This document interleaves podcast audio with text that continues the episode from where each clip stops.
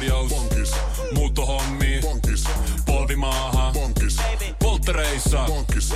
Leitsikaut. Bonkis. Autokaupoil. Bonkis. Hääyö. Bonkis. Kaikki uusi. S-pankis. Hae S-lainaa yksin tai yhdessä. Laske sopiva laina ja hae vaikka heti S-mobiilissa tai osoitteessa s-pankki.fi. S-pankki. Enemmän kuin täyden palvelun pankki. Ystävällisin terveisin Mikko Honkanen. Suomen kansalaiset valitsevat tasavallan presidentin kuuden vuoden pituiseksi toimikaudeksi nyt tammikuussa. Virallinen äänestyspäivä on 28. tammikuuta. Ja presidenttiehdokkailta on kysytty jo kaikki parinkin kertaa ja ovat olleet mediassa esillä. Ja nyt on tullut näitä vaalimainoksia myös ja kaikilla on tietysti pitkään ja tarkkaan harkittu ja pyöritelty slogan niissä mainoksissa ja käydään niitä vähän läpi. Kaikkein kädenlämpöisin slogan on Alexander Stubilla. Hänellä on yhdistävä tekijä. Alexander Stubb. Okei. Okay. Ja sitten Haavistolla on sellainen kuin kokemuksen ja sydämen viisautta, kun taas Mika Aaltolalla on, äh, mitä tämä meni, viisautta nähdä, rohkeutta toimia – Eli siinä on vähän samat viisaudet nyt tullut, mutta Aaltolalta puuttuu se sydän sieltä. Ei ole ihan huonoja nääkään tämmöistä keskivertosuorittamista. Ei käydä kaikki läpi, mutta otetaan hauskin ja huonoin vielä. Hauskin on Jussi Halla-aholla, jolla on sloganina Suomen pitää olla turvallinen tila. Tämähän on hauskaa, kun miettii, kuka sen on siihen sanonut. Ja huonoin ja selkeästi siis virhe on tullut Olli Reenille. Hänen sloganinsa on vakaa kuin kallio. Mä näin tämän semmoisella, tuossa Ruoholahdesta lähtee tonne Lauttasaareen silta, niin siinä oli tämä Olli Reenin vakaa kuin kallio. Mä näin sen mainoksen tänään viimeksi. Mä mietin, mikä kallio? Viittaako hän siis Kyösti Kallioon, kenties, joka tietysti oli Suomen tasavallan neljäs presidentti aikanaan. Ja, ja hän oli presidenttinä vuoteen 40 asti, vuodesta 37. Johtimaansa joo talvisodan läpi kyllä, mutta sodan jälkeen erosi terveyssyistä – ja kuoli sitten samana päivänä. Hän oli ensimmäinen virastaan eronnut ja ainoa virassa kuollut presidentti, Kyösti Kallio. Niin ei kovin vakaa ainakaan lopussa ollut Kyösti Kallio. Toki hän voi viitata siis Olli Rehn tässä Tomi Kallioon, entiseen jääkiekkoilijan pelasi. Hän NHL asti Tepsistä lähti maailmalle ja äh, hän on Ruotsin korkeimman sarjatason SHLn kautta aikojen eniten pisteitä tehnyt suomalaispelaaja. Eli voisiko se olla sitten Tomi Kallio, hän on melko vakaa ja hän oli aika luotettava maalintekijä. Tai sitten se voi olla, ei kun ei voikaan olla, eihän se voi olla Köpikallio, siis radiojuontaja ja nykyään stand-up-koomikko ja käsikirjoittajakin. Ja miksi ei voi olla Köpikallio, koska no hän on melko vakaa, mutta hän on porista. Sehän ei sitten käy. Hän voi olla toki Mika Kallio, ratamoottoripyöräilijä, mutta hän ei ole kovin vakaa. Sehän menee tuhatta ja sataa tuolla ja hyppii ja kaikkea muuta. Niin, niin ei ole vakaa. Mervikallio, hän on, vaikuttaa vakaalta ja on, on pirtsakka ja, ja tosi hyvä työssään. Se voi toki tulla myös, että Mervikallio on vakaa, mutta en ole ihan varma, sopiiko se sitten taas Ollille niinkään. Sitten taas Ile Kallio, kitaristi Hurricanesin alkuperäinen kitaristi ja soitti bändissä pitkään ja on tehnyt mittavaa solouraa ja hän, hän rokkaa kyllä. Rockhan on vähän niin kuin kivikallio näin, että olisiko se sitten Ilekalliosta, mutta en tiedä vakaa. Hänellä on aika vakaa käsi, mutta se käsi käy aika nopeasti siis kitarassa, kun se on se käsi. Sitten on tietysti Angelika Kallio myös, mutta mä en tiedä kuinka vakaa hän mahdollisesti on, mutta kun hän on syntynyt Latviassa, niin ei se sitten Angelika Kalliokaan ole. Toki se voi myös olla Marianne Kallio, mihin viitataan tässä vaalimainoksessa. Marianne Kallio on tämä, mitä mä nyt tämän niin nätisti sanon kun osaan. Hän on tällainen tissimissi. Niin ö, ei se varmaan kyllä Marianne Kalliokaan ole, ö, jos mietitään. Toki se voi siis olla Helsingin kaupungin osa, joka on Kallio. Jos sä googlaat Kallio, niin sä varmaan saat just, että Kallio on kaupungin osa Helsingissä. Se on Rento ja Bohemi, joka tunnetaan yleisistä saunoista niin Olli Rehn ja Rento ja Bohemi, niin ne ei nyt ehkä mene ihan yksin. Et ei se kyllä ole Kallion osa Helsingissäkään. Ja nyt joku voi miettiä, että on se Honkanen yksi urpo, kun se ei tajuu, että kun siinä sanotaan vakaa kuin kallio, että se tarkoittaa sitä kalliota, minkä päälle voi rakentaa ja niin ja näin. Mutta ei se ole se, koska se on kallioperä. Kallioperä on maapallon kiinteä kuori, joka koostuu erilaisista kivilajeista. On emäkallio, on kaikenlaista emokalliotakin on olemassa. Vanhimmat tunnetut kivet ovat noin neljä miljardia vuotta vanhoja, eli lähes yhtä vanhoja kuin tämä kaveri, joka laittoi sen siihen sloganinsa. Mutta siis vanhimmat kivet löytyvät kratoneilta, eli geologisesti stabiileilta alueilta. Mutta kun ei se ole kallio, kun se on kallio perä, niin ei se voi sekään olla. Pitiskö, siis ehkä siinä piti lukea vakaa kuin kallio perä, mutta sitten rahat loppu. Ei saatu neljää kirjainta mukaan enää siihen mainokseen ja siitä syystä siinä lukee vakaa kuin kallio. Mutta siis mystisyydestä pisteet kuitenkin, koska jää lukijan vastuulle miettiä, että keneen kallioon viitataan, ehkä johonkin näistä edellä mainituista. Ja nyt mä en muista siis, kenestä mä edes puhuin tässä alkuun. Mistä koko homma lähti? Mä en muista enää. No, ystävällisin terveisin Mikko Honkanen. Laitan tähän loppuun vielä tämän passiivis-aggressiivisen hymiön. Noin. Ystävällisin terveisin Mikko Honkanen. IS-urheilu kertoo murheellisia uutisia.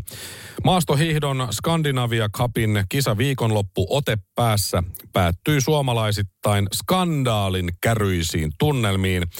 Neljä suomalaista hiihtäjää kärysi. Nämä hiihtäjät olivat Lauri Lepistö, Rebekka Immonen, Anni Kaipainen ja Olli-Pekka Laitila.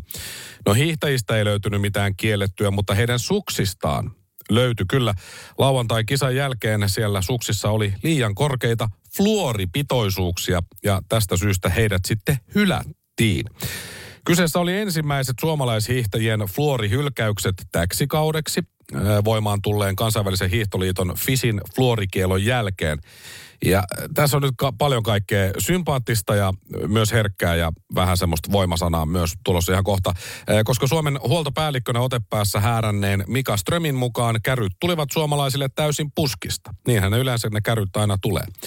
Mutta Ström sanoi, että meidät yllätettiin ihan täysin, kun selvisi, että fluoritestin raja-arvoja oli pudotettu otepään kisoihin 1,8 1,0. Emme voineet valmistautua siihen mitenkään, hän toteaa harmistuneena. Ja Strömin mukaan kaksi neljästä hylkäyksestä johtui vaillinaisesta suksien putsaamisesta, joka oli ollut hiihtäjien itsensä vastuulla.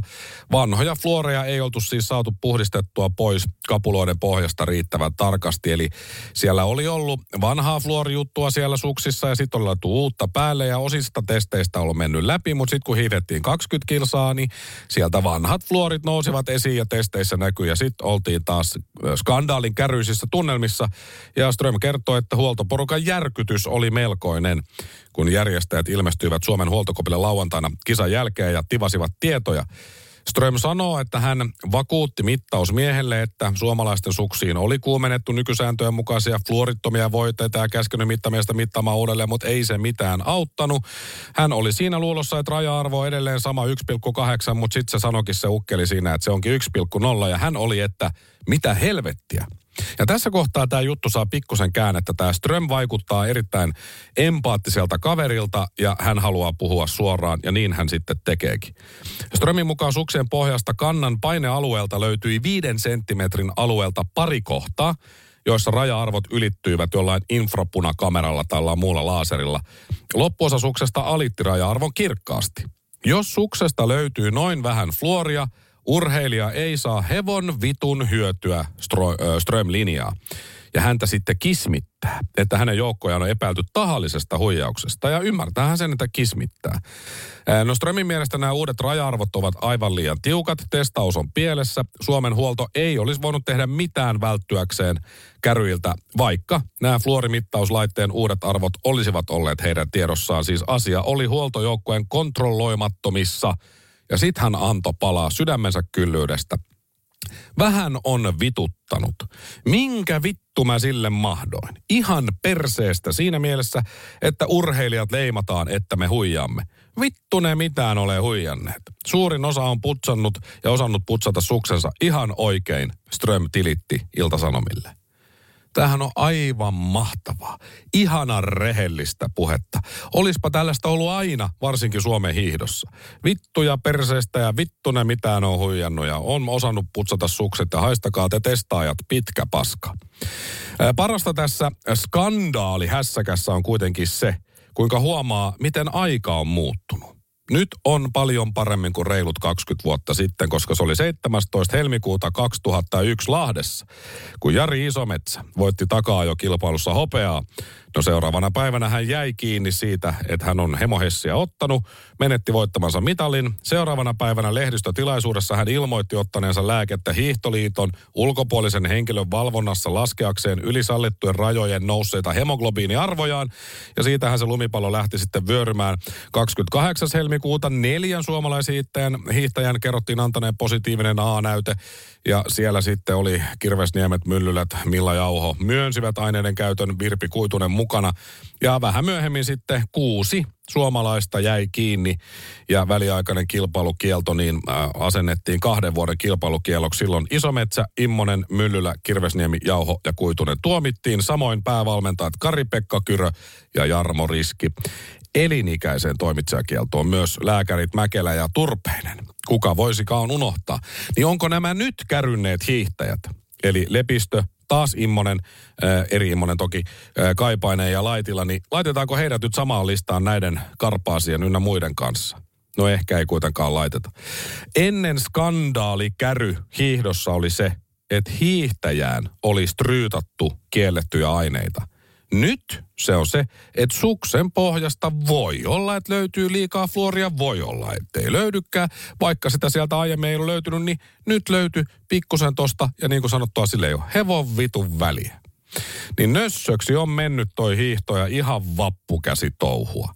Mutta ihanaa, fantastista suorastaan, että huoltopäällikkö Strömillä oli pokkaa pöllyttää näitä testaajia kuin paskasta lakanaa. Ystävällisin terveisin Mikko Honkanen. Vittu. Laitan tähän loppuun vielä tämän passiivis-aggressiivisen hymiön. Noin. Voitaisko me taas vähän Voitais. risteillä? Joo. On ollut tosi pitkä talvi. Hei, onks meillä pääsiäisenä jotain? Ei, jos mentäis Tukholmaan tai Tallinnaan. Loistava idea. Syödään hyvin. Laivalla pääsee yhdessä taas keikallekin. Ui ja shoppailemaan. Seal to deal. Nyt merelle jopa 40 prosenttia edullisemmin. Tallingsilja.fi Aamiaine. Bonkis. Tankki täyteen. Bonkis. Laittautumas. Bonkis. Ensitreffit. Bonkis. Pussailu. Bonkis. Säästöpäätös. Bonkis. Pumpi päälle. Bonkis. Arki pyörii. S-pankki. Ota säästäjä kätevästi käyttöön S-mobiilissa. Ohjaa ostoksista kertynyt bonus tai vaikka euro jokaisesta korttiostoksesta suoraan rahastoon. S-pankki. Enemmän kuin täyden palvelun pankki. On yksi pieni juttu, joka keikkuu Ikean myyntitilastojen kärjessä vuodesta toiseen. Se on Ikeaa parhaimmillaan, sillä se antaa jokaiselle tilaisuuden nauttia hyvästä designista edullisesti. Pyörykkähän se! Tervetuloa viettämään pyörykkäperjantaita Ikeaan. Silloin saat kaikki pyörykkäannokset puoleen hintaan. Ikea. Kotona käy kaikki. Pyörykkäperjantai! Ystävällisin terveisin Mikko Honkanen. Huonoja uutisia Suomen tulevalle presidentille. Hesari kertoo, että tasavallan presidentin virka-asunnon Mäntyniemen peruskorjaus alkaa maaliskuussa. Et just kun sä oot presidentiksi sitten valittu, herra tai rouva, pääset pyöriin sinne asuntoon ja heti pitää lähteä evakkoon. Ja aika pitkäksi aikaa, koska korjauksen on määrä valmistua keväällä 2026. Suottaapi olla, että venähtää, suottaapi olla, että ei. No virka-asunnon väistötilana toimii peruskorjauksen aikana valtion vierastalo Munkkiniemessä. Varmaan ihan kiva sielläkin on pyöriä. Ja tiedotteen mukaan tämä virka-asunnon peruskorjauksen kustannusarvio, mikä meitä kaikkia veronmaksajia kiinnostaa, niin se on tällä hetkellä noin 55 miljoonaa euroa. Okei, se sisältää väistötilan käytöstä aiheutuvat kulut ja arvio tarkentuu suunnittelun ja kilpailutusten edetessä. 55 miljoonaa nyt, mitä se on sitten jatkossa. Mitä siellä nyt sitten tehdään siellä Mäntyniemessä? Se talotekniikka on siellä kanslian tiedotteen mukaan tullut käyttöikänsä päähän. Peruskorjauksen aikana päärakennukseen tehdään taloteknisiä korjauksia, Tämä on tärkeä termi. Ja ö, ilmanvaihtokoneet myös uusitaan. Myös kalusteet ja valaisimet kunnostetaan. Suurimmat muutokset liittyvät tiedotteen mukaan hissien uusimiseen ja rakentamiseen. Ei kuulosta kovin pahalta peruskorjaukselta ja remontilta, mutta tohon menee nyt sitten se 55 miljoonaa euroa. Eikä tämä kovin vanha tämä Mäntyniemi, koska se Helsingin Meilahdessa sijaitseva pytinki otettiin käyttöön marraskuussa 1993. Eli noin 30 vuotta sitten suunnittelijat Raili ja Reima Pietilä sen silloin sitten suunnittelivat. Ja ää, tässä kanslian tiedotteessa kerrotaan, että tämä peruskorjaus tehdään mahdollisimman pitkälle Mäntyniemen alkuperäistä suunnittelua kunnioittaen. Että enemmänkin vähän niin kuin ehostetaan. Mutta tällä niin kuin tavallisena muurahaisena ja kansalaisena voisi ajatella helposti, että kun talo on 30 vuotta sitten rakennettu ja varmasti huolellisesti ja kustannuksia säästämättä, niin miten voi olla, että 30-vuotias talotekniikka ja huonekalut ylipäätään muut tämmöiset on tullut käyttöikänsä päähän? Eikö nyt siis Jumala, noin 90-luvulla rakentaminen ei ehkä ollut ihan parasta mahdollista, parempaa kuitenkin kuin 70-luvulla ja näin, mutta mut silti voiko olla näin, että se sitten vielä maksaa ton verran. Ehkä siellä on sitten pyörinyt kuntotarkastajia ja isännöitsijöitä ja rakennusmestareita kertomassa, että tekninen käyttöikä ja tekninen sitä, että tämä tota, niin se on tullut tiensä päähän ja pakko uudistaa. Ja meillä onkin tässä sopivat kaverit tekemään sitä ja paljonko voidaan laskuttaa. Ai niin paljon kuin halutaan. No me otetaan homma vastaan.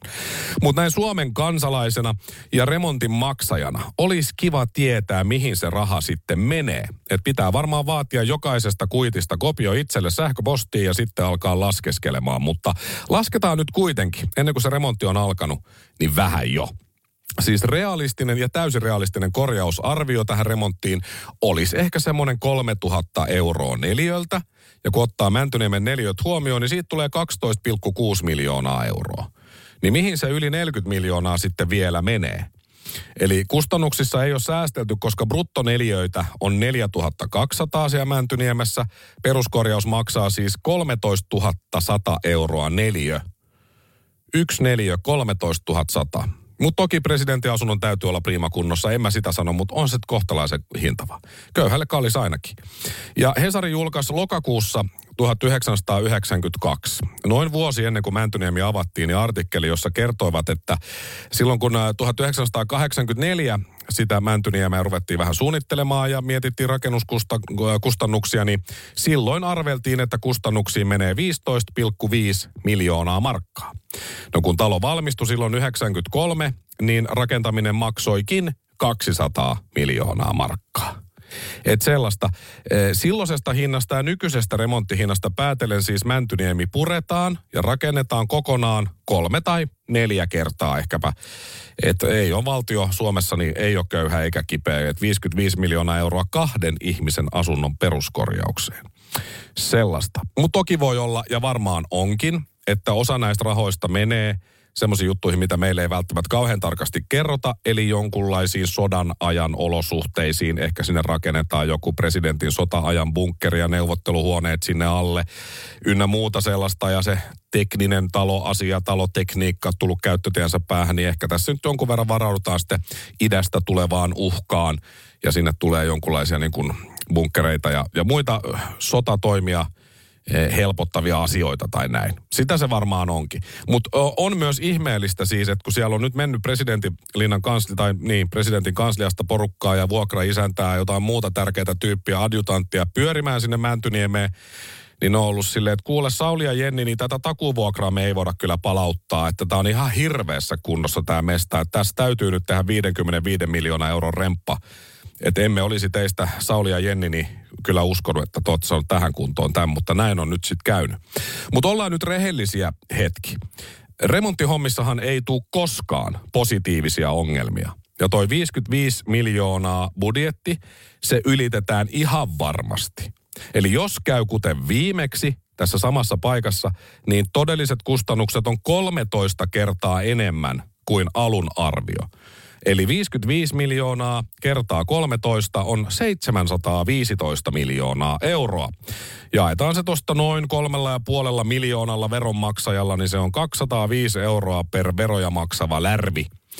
Ei ihan halpaa, mutta rahaa on. Tossa on. Antakaa mennä vaan pojat ja tytöt. Mutta mitä tulee kaikkiin remontteihin ja niiden aina ylittyviin budjetteihin, niin eihän se ole tyhmä, joka pyytää. Mutta se on luultavasti kusipää. Ystävällisin terveisin Mikko Honkanen. Laitan tähän loppuun vielä tämän passiivis-aggressiivisen hymiön. Noin. Ystävällisin terveisin Mikko Honkanen. Mies muutti igluun Espoossa. Näin hän selviää. Mahtava juttu Hesarilta. Tämä tuli eilen tämä juttu. Eli Miika Oikari, niminen mieshenkilö, hän haluaa kyllä, että hänestä käytetään nimestä Varis, koska hän kuulemma elää kuin Varis. Vähän niin kuin muiden lintujen ja yhteiskunnan ulkopuolella ja roskilla elää ja sillä tavalla. Niin hän luopui siis asunnostaan kaksi vuotta sitten. Ja hän asuu nyt iglussa. Tietysti iglua on vaikea pitää kesähelteillä pystyssä, niin hän asuu sitten välillä puumajassa tai teltassa. Ja hän maksaa myös ruokansa pullopanttirahoilla. Tämä oli vallottavan upea tämä uutinen ja hyviä kuvia myös. Se on aika pieni se aukko sinne igluun ja se ei ole kovin iso. Tässä toimittaja kurkisti sisään ahtaasta oviaukosta ja siellä oli kuulemma yllättävän valoisaa siellä iglussa. Ilman täytteisen makuualustan, äh, anteeksi ilmatäytteisen makuualustan ja maan väliin on ripoteltu havun oksia, vanha armeija kikka ja tämä varis on 180-senttinen ihminen, joka mahtuu siellä makaamaan kyllä, mutta muuta turhaa tilaa ei sit juuri olekaan. Ja omaisuuskin on nopeasti lueteltu. Iglun perällä on rinkka, jossa on vähän vaihtovaatteita. Ja rinkan lisäksi tämä varis omistaa selässään kantamansa täpötäyden repun ja kädessä kulkevan kaupan kestokassin. Siinä hän kantaa makuupussia sekä päivän aikana keräämiä tölkkejä ja pulloja.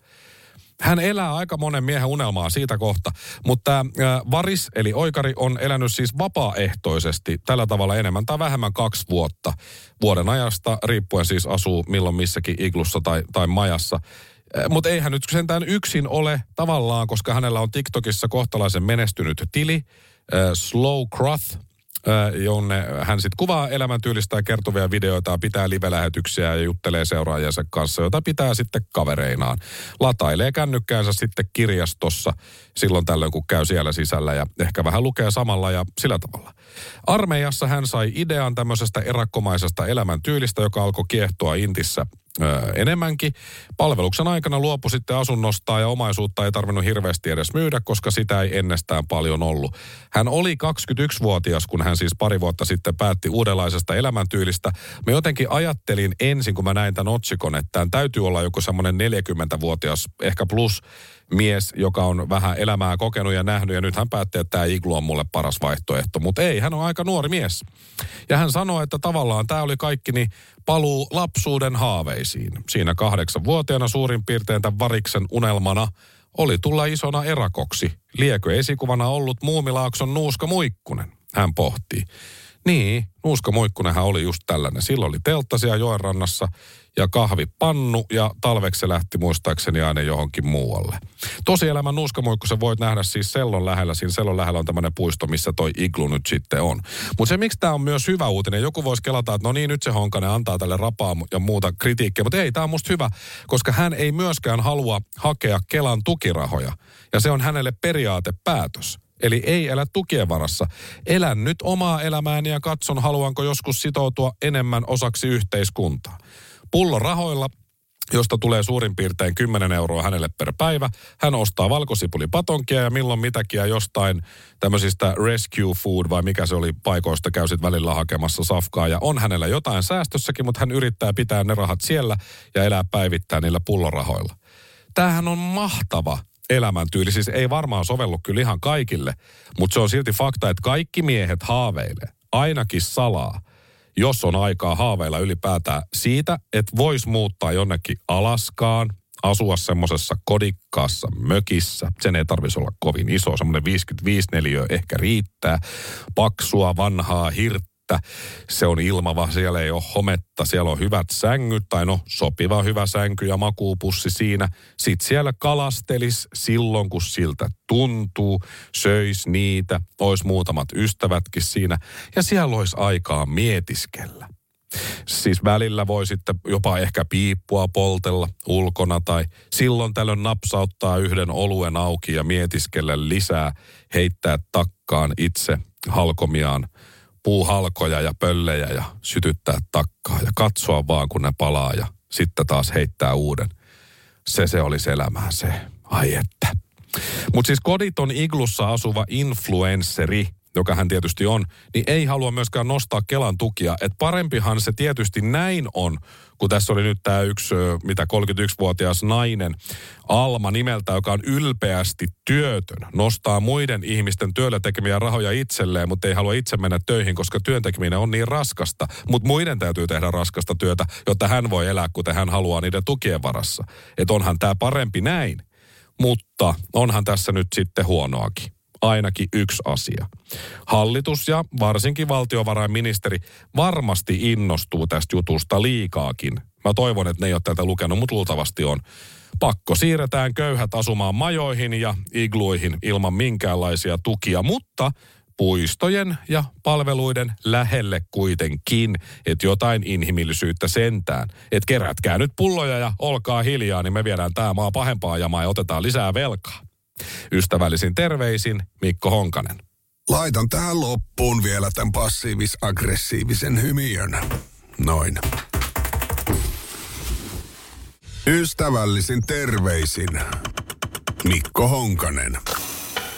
On lottovoitto syntyä Suomeen, sanotaan, ja varsinkin ne sanoo, jotka ei koskaan voita mitään. Mutta Suomi pärjää yleensä hyvin kaikilla listoilla, missä pitää pärjätä hyvin justiin. Positiivisessa valossa Suomi näyttäytyy listalla kuin listalla, mutta ei enää. Tässä on nyt tehty listaus turvallisimmat maat matkustaa vuonna 2024, ja Suomi ei mahdu siis top 15. Vaikka listalla on esimerkiksi vaikka Brasilia, Ranska, Australia, Tanska, Portugali ja niin edespäin. Irlantikin. Suomi ei mahu top, miten voi jumalauta olla, oli pakko tsekkaa tämä juttu USA Today ja Travel-sivustolta. Maineikas sivusto, ei mikään huuhaa homma. Ää, niin täällä kerrotaan, että nykyään kun porukka lähtee matkustelemaan ja tämmöiset travellerit varsinkin, niin ää, ottavat huomioon minkälainen on sää, No okei, se nyt ei ole just ehkä. No tietysti, jos tykkää eksotiikasta, niin sitten ää, hinta, No ei sekään nyt välttämättä ole. Ja sitten aktiviteetit, mitä voi tehdä. No niitä kyllä löytyy. Ja tänä vuonna sitten turvallisuus on äh, korkeimmalla tällä listalla. Mitä matkustajat ja turistit haluaa tehdä, varsinkin jos lähtevät yksin reissuun. Niin tähän nyt sitten oli tehnyt äh, listan äh, turvallisuudesta tämmöinen, äh, mikä tämä on siis, insurance provider – vakuutuksen tarjoaja nimeltään Berkshire Hathaway Travel Protection, joka teki nyt yhdeksättä kertaa tämmöisen listan turvallisimmat maat matkustaa. Ja ajan hengen mukainen on tämä perustelu tälle listalle ja top 15, mihin kannattaa mennä. Eli turvallisuus on ihan ykkösasia. Pitää päästä kohteeseen ja liikkua siellä vapaasti ilman, että tulee esimerkiksi häirityksi. No siinähän meidän pitäisi olla hyviä, kun ei meitä suomalaisia yhtään kiinnosta koskaan, kuka tulee ja mistä tulee. Me ei small talkia harrasteta, ellei ole ihan pakko. Ja yleensä me ollaan vaan hiljaa ja annetaan ihmisten olla. Mutta ei näköjään sitten ehkä enää. Tähän haastateltiin 1702 ihmistä, eli matkustelijaa eri maista. Ja ne antoi sitten omia näitä pisteitään ja näiden pisteiden mukaan sitten tämä lista tehtiin. Laittoivat korkealle listalle muun muassa sen, että ei ole esimerkiksi minkäänlaisia luonnonkatastrofeja näissä maissa, että se on otettu huomioon. Mutta tämä lista ei myöskään tarkoita sitten kuulemma sitä, että kaikkialla näissä maissa olisi turvallista, mutta joka tapauksessa. Eihän Suomessa myöskään mitään luonnonkatastrofeja ole, että täällä maakaan tärise ikinä tai sen sellaista. Niin pitäisi olla hyvin pulla tuunissa, mutta eipä ole. Ykkösenä maailman turvallisimmat maat on Kanada. No nehän on sympaattista porukkaa, mutta sehän on aika lähellä suomalaista mentaliteettia, toi kanadalainen mentaliteetti. Mäkin olen Montrealissa käynyt ja oli aika suomalainen meininki monin paikoin. Mutta Kanada on ykkönen. E, ja perusteluja on muun muassa se, että no siellä on kiva luonto ja siellä on kiva kävellä ja näin. No niin on meilläkin. Ja sitten siellä on aika tiukat aselait. No verrattuna varsinkin alakerran naapuriin Yhdysvaltoihin, niin on, mutta niin on Suomessakin vaikka silloin tällöin niistä onkin vähän lipsuttu, mutta joka tapauksessa, että jos toi on perustelu Kanadalle, niin miksei Suomi ole Kanadan ohi. Toisena tällä listalla turvallisemmat maat matkustaa on Sveitsi. No ne, ne on mukavia. Kaikki kun syntyy, niin saa yhden kultaharkon vaan ja sitten pitää elämässään tehdä jotain. Ja ehkä täysikäisenä, täysikäisenä saa toisen kultaharkon ja sitten yrittää pärjäillä. Mutta Sveitsistä sanotaan, että se on kaunis luonto siellä. No niin on meilläkin. Ja sitten siellä on ihanat järvet, vaikka Lake Geneva ja Lake Zürich. Pitäkää tunkkinen. Meillähän on siis satoja tuhansia järviä, eli ihan muista, tuhansia järveen maa, niin se on, pitäisi olla satojen tuhansia järveen maa. Pitäkää paskat järvenne, meillä on niitäkin enemmän. Miksi Suomi ei ole Sveitsin ohi? Ja kolmantena, tämä vähän sattuu, onneksi ei ole Ruotsiin, mutta on Norja. Norja, joka on Suomen naapurimaa tietysti myös, niin Norjassa sitten on kolmanneksi turvallisinta käydä ja matkustaa ja tähänkin on annettu hyviä perusteluja. Terroristitoimintaa Norjassa ei ole kuulemma ollut ja sitten siellä ei ole väkivaltaisia mielenosoituksia esimerkiksi. Niin no, Suomessa, kun oli tämä Convoy Finland silloin pari vuotta sitten ja toivottavasti kohta tulee uusi, se pitäisi olla ensi kuussa, niin jengihän sauno keskellä Mannerheimin tietä ja piti hauskaa ja kaikki vaan ryyppäs. Niin sehän oli hienoa. E, eikö ne ole sitä nähnyt? Ja Norjahan on täynnä semmoisia kirkonpolttajamörköjä. Semmoinen kuva ainakin on. Niin miten se voi olla Suomen ohi tämäkin? Nyt on, niin kuin, siis on, on niin vääriä ihmisiä haastateltu kyllä tähän listaan, että ei mitään järkeä. Että Kanada on maailman turvallisin maa. Siellähän ne vaan pelaa lätkää, ratsastaa hevosilla, vetää vahterasirappia ja tappelee. Kaikki on hampaattomia. Ilmeisesti tämä listan on kirjoittanut kanadalainen sarjamurhaaja, mutta täytyy luottaa siihen, että näin ei ole. Mutta mä luin myös kommentteja tästä jutusta, ja joku siellä suomalainen kysyikin naishenkilö Niina nimeltään, että miten Suomi ei voi olla tällä listalla? Kuka ihmettään on tehnyt tämän listan? Ja siihen oli ensimmäinen kommentti sitten tullut, että olen kuullut Suomesta, että Suomi on rasistinen maa. Se oli englanniksi kirjoitettu racist AF, eli racist as fuck. Niin meillä on nyt sitten jostakin syystä, mistähän se voisi olla, niin rasistinen maine maailmalla. Missä on Sanna Marin ja hänen niin kuin pyhyytensä, joka kiilotti meidän kuvaa, mutta kun ei ole Sanna enää, niin nyt on sitten tällainen fiilis jengillä. Mutta siis Suomi on maailman onnellisin kansa. Meillä on maailman vähiten korruptiota, joka tietysti tarkoittaa sitä, että muilla on vasta vielä enemmän. Meillä on maailman No oli. Meillä oli maailman paras koulujärjestelmä. Meillä on puhdas luonto, meillä on upea luonto. Ja me ollaan totuttu olemaan kaikilla mahdollisilla listoilla kärjessä. Vähintään siis kympin joukossa, yleensä top kolmessa, mutta nyt ei olla edes 15 sakissa. Ei muka ole turvallista ja täällä on kuulemma paljon rasisteja – jotain täytyy tehdä ja aina paras on tehdä asiat itse, niin mä voin henkilökohtaisesti mennä päivystämään sinne Helsinki-Vantaan lentoasemalle ja kysellä sitten turistien kokemuksia Suomesta, kun ne on lähdössä kotiin. Mä otan muutaman kaveri Pasilasta. Mä voisin ottaa kiukun ja stögön vaikka no aika isoja jätkiä mukaan. Ja sitten jos ne typerät turistit sanoo yhdenkin negatiivisen asian meistä suomalaisista ja Suomesta, niin mä solvaan niitä sanallisesti ensin kovaan ääneen. Mä otan vaikka semmoisen megafonin mukaan. Sitten mä pöllin niiden kaikki arvotavarat kameroista ja koruista lähtien. Ja sitten mä annan niille vähän vauhtia selästä matkalla sinne turvatarkastukseen. Ja sitten mä huudan vielä perään, että menkää takas sinne, mistä tulittekin. Eikä tänne ole enää tulemista perkele. Hetkinen. Y- ystävällisin terveisin Mikko Honkanen. Laitan tähän loppuun vielä tämän passiivis-aggressiivisen hymiön. Noin. Voitaisko me taas vähän Voitais. risteillä? Joo. On ollut tosi pitkä talvi. Hei, onks meillä pääsiäisenä jotain? Ei, jos mentäis Tukholmaan tai Tallinnaan. Loistava idea. Syödään hyvin. Laivalla pääsee yhdessä taas keikallekin. Ui ja shoppailemaan. Seal to deal. Nyt merelle jopa 40 prosenttia edullisemmin. Tallingsilja.fi Aamiainen. Bonkis. Tankki täyteen. Bonkis. Laittautumas. Bonkis. Ensitreffit. Bonkis. Pussailu. Bonkis. Säästöpäätös. Bonkis. Pumpi päälle. Bonkis. Arki pyörii. Bonkis. S-pankis. Hae sinäkin S-etukortti Visaa S-mobiilissa tai osoitteessa s-pankki.fi. Sillä maksat kaikkialla maailmassa ja turvallisesti verkossa. S-pankki. Enemmän kuin täyden palvelun pankki.